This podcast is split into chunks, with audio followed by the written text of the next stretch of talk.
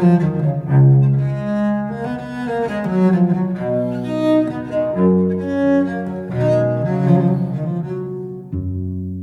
to Getting Through It, where we're here to help you get through it. I'm John Bwarie, and as always, I'm with the scientist who the LA Times refers to as Seismo Mom, Dr. Lucy Jones. When the ground shakes, thousands of people like you turn to Dr. Jones for an explanation and a sense of calm. Since retiring from federal service in 2016, she has continued to be that voice in the aftermath of disaster through her nonprofit, the Dr. Lucy Jones Center. Would you consider sponsoring this work, including this podcast, for as little as $5 a month? Because with your support, she can continue to provide this service and support for you. It's simple. Just go to patreon.com and search Dr. Lucy Jones. That's P A T R E O N.com. And now let's get to it. Today, we're going beyond science to talk about the role you play, Lucy, in providing calm to the public and how being a parent plays into that. Lucy, did you ever imagine you'd be the person turned to for this information and support? Were you consciously planning for it once you realized it was needed? Well, you know, seismologists get told as we go through graduate school that this is part of what you're going to do. An earthquake happens in your region, people come and ask you about it. But least the first decade that I was here, I was sure that this was about the science. You know, scientists get really excited when we create new knowledge. The earthquake happens, we're really excited because we're going to be learning something new. And that's what I thought the reporters were coming to me for. You know, they asked what we'd learned, we we took them literally. We thought that's really what they wanted. So describe that pivotal moment then that really changed the course of the way you dealt with the public response to earthquakes. Why you started to be more explicit about how and what you explained. Well, it's April 22nd, 1992. Very uh, specific. Uh, well, it's one very specific earthquake. That was the day of a magnitude 6.1 that occurred near the San Andreas Fault. Now, my husband is also a seismologist. He had recently moved to Caltech, and we both had to respond to the earthquake at 10 o'clock at night. We didn't have babysitters on call at 10 o'clock at night. So we had a one year old and a five year old that came with us my husband had to go deal with a computer crisis. He literally handed me the baby in the middle of an interview. And I just kept on talking because that's what you've got to do. And the, the baby, one year old, would scream if we put him down, stayed quiet when I held him. So we went and did our job. And it was the response to doing that that helped me start to see that this was something more than about science. The media coverage was very positive, mostly. And it was focused on the idea that I was comforting the city while I was comforting a child, and how much more comforting it was seeing me there in that mothering role. If this had been about learning the science, being a mother wouldn't have made a difference. But that's also the point where you were held up as the ideal working mom. I have read articles about it from the day because I was not around at the time. And I wonder, how did it make you feel as a scientist that you were getting attention for both your work, but also the fact that you were a parent? It didn't bother me that it was about both things because both of them were important parts of my life.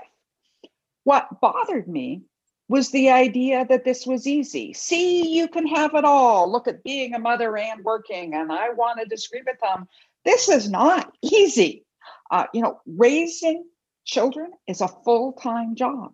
And there were two of us, my husband and I, tackling three jobs two seismology, one as a parent. And we were overwhelmed. The reality was really, really hard. And it wasn't that I knew how to do this better than other people.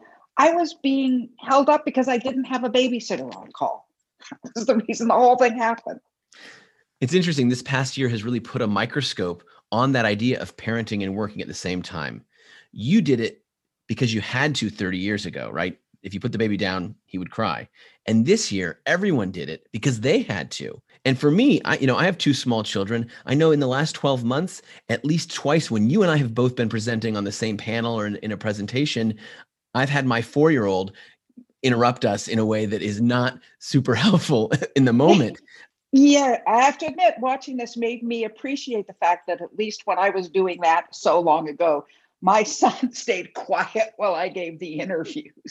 Yeah, uh, having a, a four year old scream at you because they know they're going to get your attention while you're presenting to 200 people is always an interesting experience. I had heard you say for years before I had kids that being a parent and working full time means you do less than the ideal for both, that you can't really do either as well as maybe you want to. For all of us experiencing this for the first time in a very focused way, what advice can you give from someone who did it and made it through to the other side? The reality was I did not give my kids all the time that they should they could have used and I didn't give my job all the time that I could have done to to be more successful.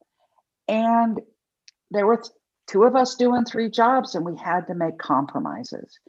When I look back on this, yes, we made it out the other side. My kids have turned out okay, but I can also see both how hard it was and really how privileged I was.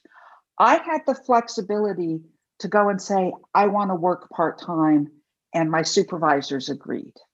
And in our family, we needed that. There wasn't enough time in the day to do a 40 hour a week job and the kids. I was also privileged, if you will, to have a husband who was a complete participant in this project. We really shared responsibility. And most importantly, we shared the emotional responsibility. If I had a job within the family that was my responsibility, he didn't have to think about it. He never asked what was going to be coming for dinner because I took on the cooking. He took on the cleaning, and I just didn't have to think about it. And that made it possible to balance all of these different things. So, with all of that, Lucy, what advice do you have for someone? I mean, that's your experience, which is amazing to think of how you and, and your husband were able to share this and have that connection. What do you? What advice do you give to folks? Well, find the right husband. Um, I think it's to say make sure that you you talk it through and you really understand what each of you is going through in that partnership. I would also say don't think you have to be that full time worker. There's a corporate expectation that if you just work 40 hours, are you slacking off? When I worked only six hours a day, I got more done in that six hours than I did when I was there full time because I knew I had to. Most importantly, forgive yourself. Being able to let go of guilt when I didn't do it right was hard but was essential to coming out the other side with my with my sanity intact. I think it's interesting though t- today it's slightly different.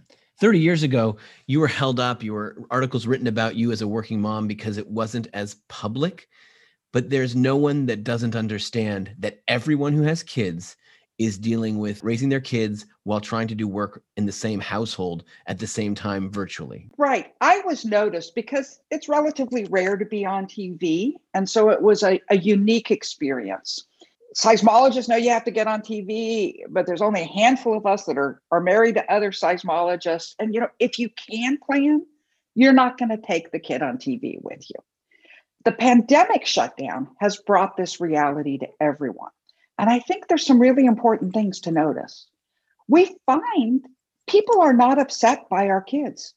Mostly when this has happened uh, on our various Zoom calls, people are not only sympathetic, they find it enjoyable. We can now say, oh, maybe we don't have to pretend our kids don't exist to be professional. I think there's the key issue. We've had this corporate expectation of what it means to be a professional.